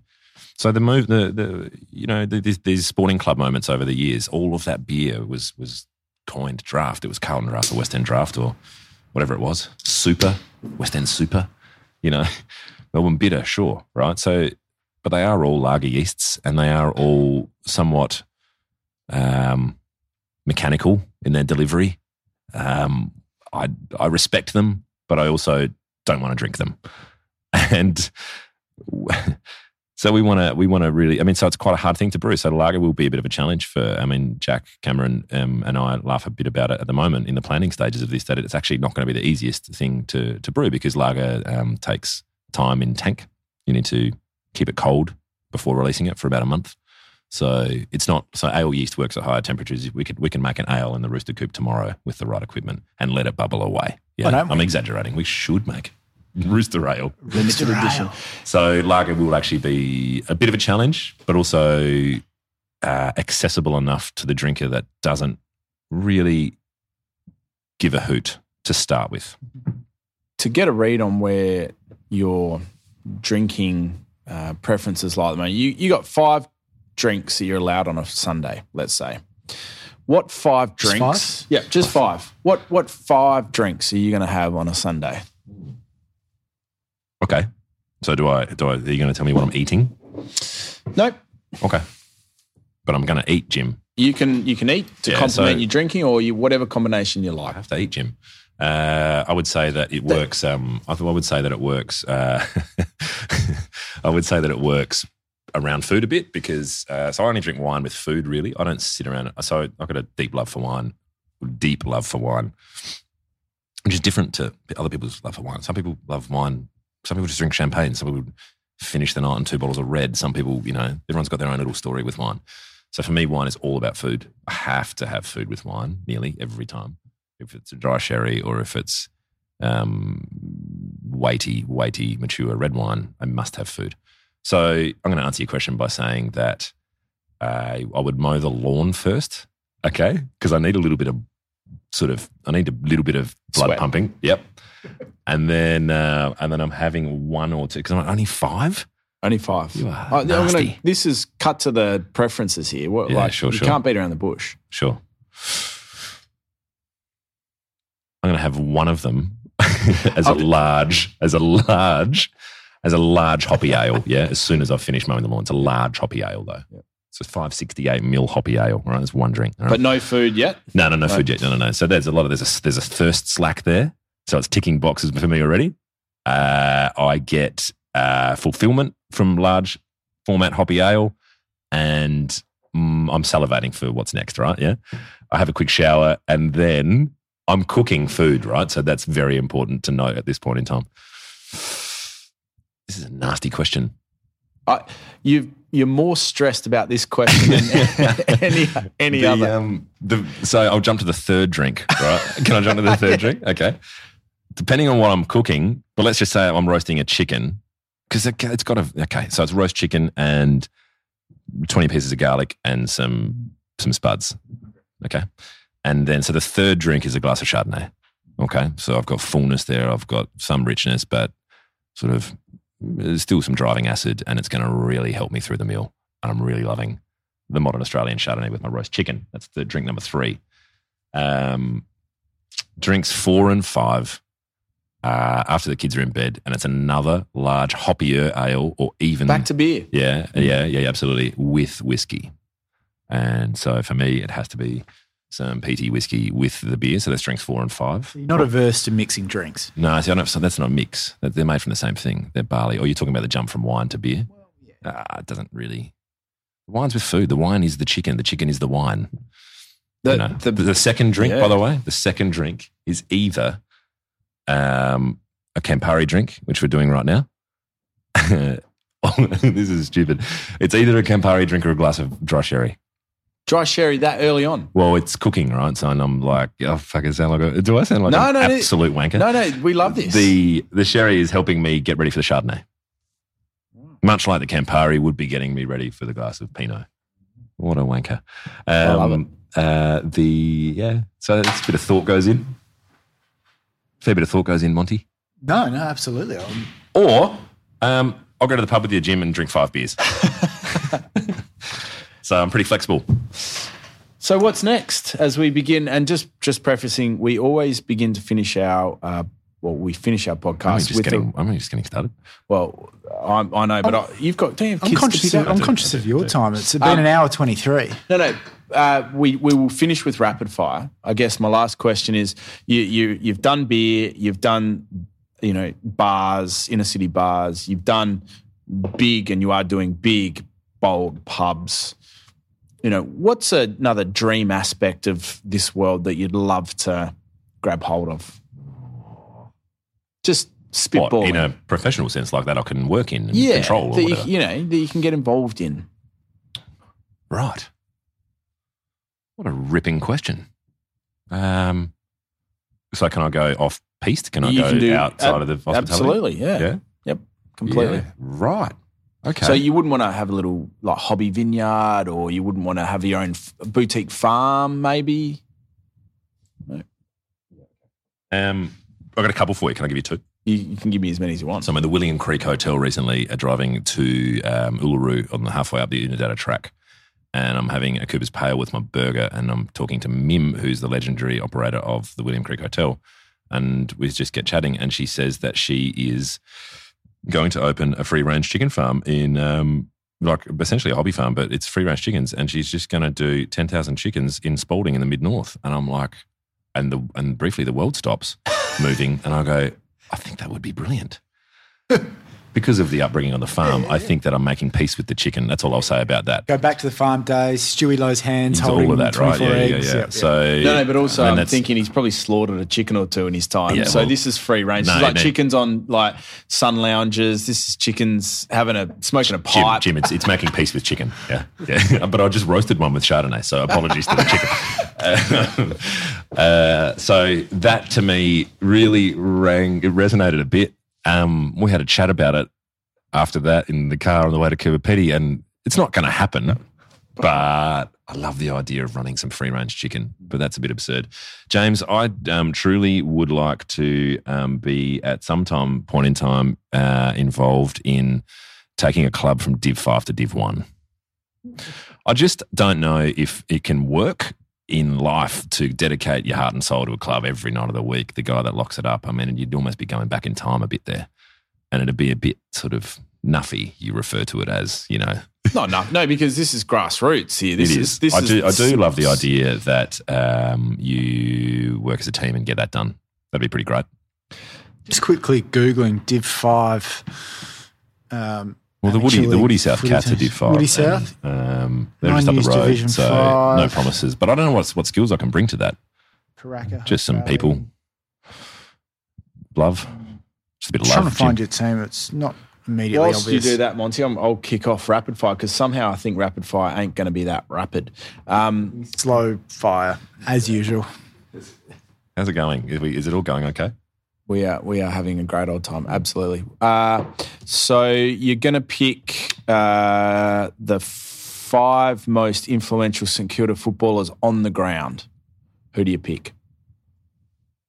At any one point in time, Yep. across many decades. That that you, Or in the- or in the that you current team. consider? Yeah. No, no, no. That, no, across all decades. It's already not rapid, isn't it? no, no, but that's the whole point. Yeah, it's yeah, never, sure, it's sure. never rapid. The five most influential. On ground. So the people that can There's influence a game. question. No, no, the people that can influence a game. I'm not talking about your favourite or the best. I'm saying the most influential uh, players on the ground. Okay. Brendon Goddard.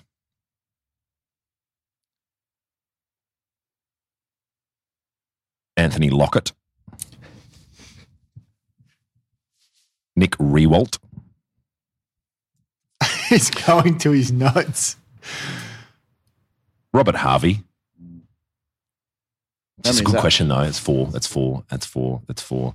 I want to say Nathan Burke, Hayes. but it's not influential. Sorry, mate. So Hayes, you man Hayes. There's another sort of Burke-like character. So you're talking about influential. I, ex- I expect that Could work to be done, game but I expect them to do what they're doing. That's why I said Goddard first because that bloke could turn a game. Um, yeah, the fifth. The fifth is a bit of a hybrid of um, of of Lenny Trevor and Barker. Nathan, and also uh, Nicholas Elvis Winmar. Yeah, No, we're heading down a footy path, but the one question that I wanted to put to you earlier was the most influential people throughout this Crispian Fielke career. the most influential people on your life. I'm not talking footballers. I'm talking people that you dealt with day to day, whether it might be parents or otherwise. My wife, easily, easily, my wife, um, by a streak on that level. And then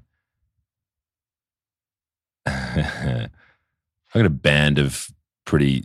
There's there's some I don't know if I should do the name thing, but there's okay, sure, sure. There's um there's a dear friend called Phil. There's a dear friend called Leo. They they kind of we we we we we end up sort of talking about aspirational things very quickly and how to achieve them. And that's not to say that you know I've got other mates that are equally as close or whatever. But yeah, in terms of that, I think I'm answering your question there. No, that is. Yeah, so they're both away at the moment. Looking forward to their return. Um, shout outs to all my other besties out there. Uh, I would say that all of my current business partners, in particular Josh Baker, in terms of influence, you're talking about influence, yeah. Uh, there's quite a few others there. There's quite a bit of my dear friend Nigel, who I talked about before, passed away three months after I stopped working for him, and that was that was pretty tough.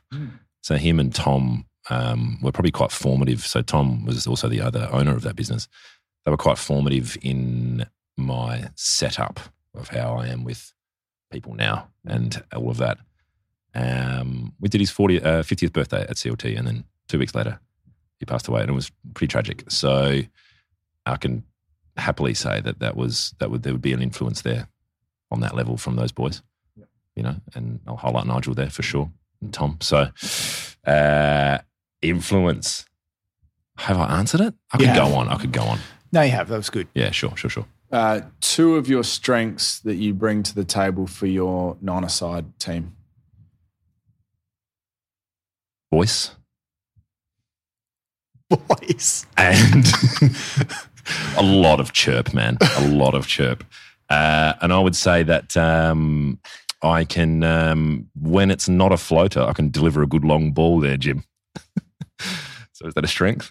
Yeah. Getting it right half the time? Division 5 teams Blackfriars, CBC, uh, Glenunga Rams. We've got Pooraka, Rosewater, uh, Woodville South, Lockleys, Kenilworth.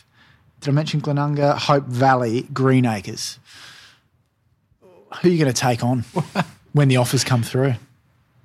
I actually just blacked out there a little bit and halfway through. Can you repeat them? I'm not joking. CBC, Greenacres, Pooraka, Rosewater, Blackfriars, Woodville South, Kenilworth. Uh, it's the Woody South Cats all the way. Let's take the Woody South Cats to the to, to the ones. The best amateur sports person you've ever seen play. The, Could be football, basketball, cricket. yeah. I- And again, it's just one. Yeah, it's rapid fire, but Yeah. I'm going to list about three. Yeah. Well, uh, okay, I'll Can I tell you a story about something? I'll this is a really Absolutely. yeah. Okay. Um, can I just tell you that I love my brothers too, Rowan and Darren?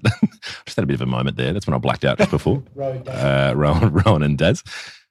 That's a whole other story. We'll do a podcast about those blokes another time. Absolutely. Um, in terms of influence. Um, so I went to a to, went to I, I finished school at Immanuel College, and there was a bloke getting he- heaps of it in the twos, and not really getting a look in in the ones. Um, called Travis Modra, and Mods is a great mate of mine, but he was um, small in stature.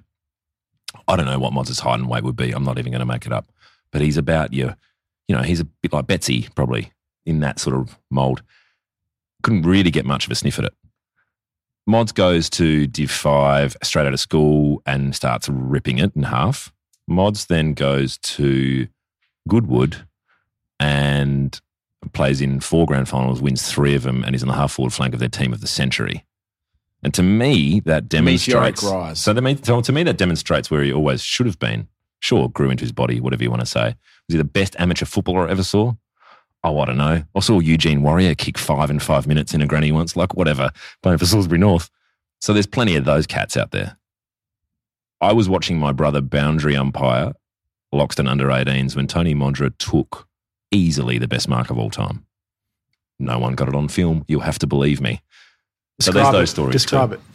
Remember when Winmar used to run back and then get propelled with that sort of motion, or he would hit it in a contrasting sense. So and it would all be angular. It was one of those angular numbers where he hit the bloke's shoulders. He didn't climb onto them. He hit the bloke's shoulders with his knees. He was already there. Chopped his head off, kind of thing. Uh, am I still talking about amateur footballers here? Plenty of them. Um, that Goodwood Saints story is another whole one. I don't even know a lot about it. I was at the start of that thing playing in C grade, and I saw it happen then over the ensuing years in the newspaper. It's remarkable. The, the, That the whole dominant. dynasty, the whole dominant dynasty idea. Don't yeah. worry, I heard enough about it from Clint Gates. I'm sure you do. Gatesy, shout outs to the Gatesy. How's the knee. Gatesy? Oh, don't ask. He's Okay. hobbling around still complaining about it. um, Uh, yeah, are you just going to have another question, eh? Or- La- last que- last rapid fire question, uh, and I asked this one a little bit, but your the like the cheesiest thing uh, that you either music either either music that you listen to, cheese music, or uh, the dirtiest food that you eat that has no bearing on both. health or nutrition, Oh, really? or you can do both. Ah, oh, there's so much cheese in the music. Um, Really? oh, yeah. Well, so I started with, you know, the steady diet of Run DMC, Raising Hell, but then discovered metal and then discovered, and then we were in the 90s. So we were Stone Temple Pilots through, you know, everything that went from there. So I can closely, and I will admit, when I was writing, I was writing um, stories about Stewie Loewe in the Year Eight Journal. I was also writing stories about Jimmy Barnes. And recently, on my trip in the outback, um, I got a bit emotional when Flame Trees came on. Tears? Yeah. So thanks, Jim, for getting that out of me. Food? Can do Flame Trees loud if you need me to. Um, yeah, no, food, food. Yeah, sure, sure. Oh, it gets, yeah, it gets pretty deep. You ever, you know, McDonald's or Hungry Jack's or Both of those things this. Do you have a taste for Australian rock? Um, Because I, saw, I think I've seen on your. I will say that I can't drive past a Nordburger at the moment. It Nordburger. just gets me every time. That's all I'll say. What did I, I saw a photo, I think, on your Instagram of a few legends. It was yourself, Tim Rogers from You Am I. Oh, was sure. it Bernard I Fanning? think, uh, no, no, that was um, Josh Fanning from City Mag. Was it? Yeah. Close enough. I I don't tell you, Josh, seeing it. Josh Fanning and I goal umpire the Reclink Community Cup and have for the last two years. Back in the what community cup? the Reclink, Reclink. Community Cup. It's the old. Uh, it started in Melbourne twenty years ago. Yeah, homeless? uh, Reclink. Yeah, yeah, yeah. Google Reclink. Uh, do great things, I believe. So uh, Josh Fanning and I um, goal umpire, and then Tim Rogers was in the crowd. So that was a good photo. I didn't even look at the photo Great properly. research, clearly. Monty. It was just.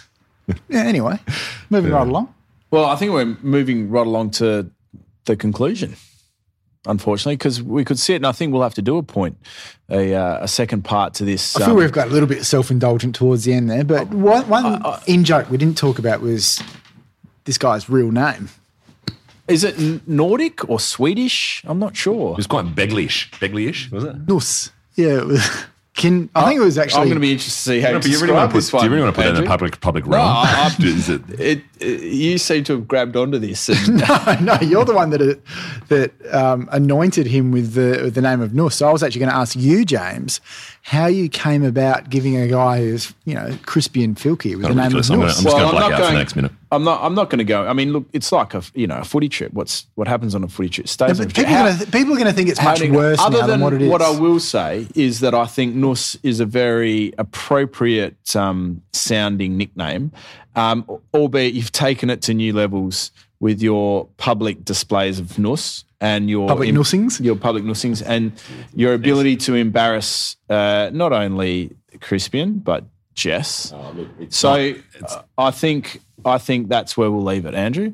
Unless you want to elaborate. James, you once said Crispianos, and that's where it started. It's got nothing to do with anything else. And uh, I, I think I need the last word on that. Thanks very much. we don't mention Bob Saget, do we? We don't mention No, Bob don't. today. No, No, no, we we don't. don't. We don't. Well, Crispianos, um, w- we've been trying to get you on this podcast for many months now. So thank you for coming on and and just having a chat about all the things that you're you're passionate about, but also giving us the story of um, building th- what will be three amazing venues and um, and becoming a real player in the Adelaide hospitality scene. So thank you.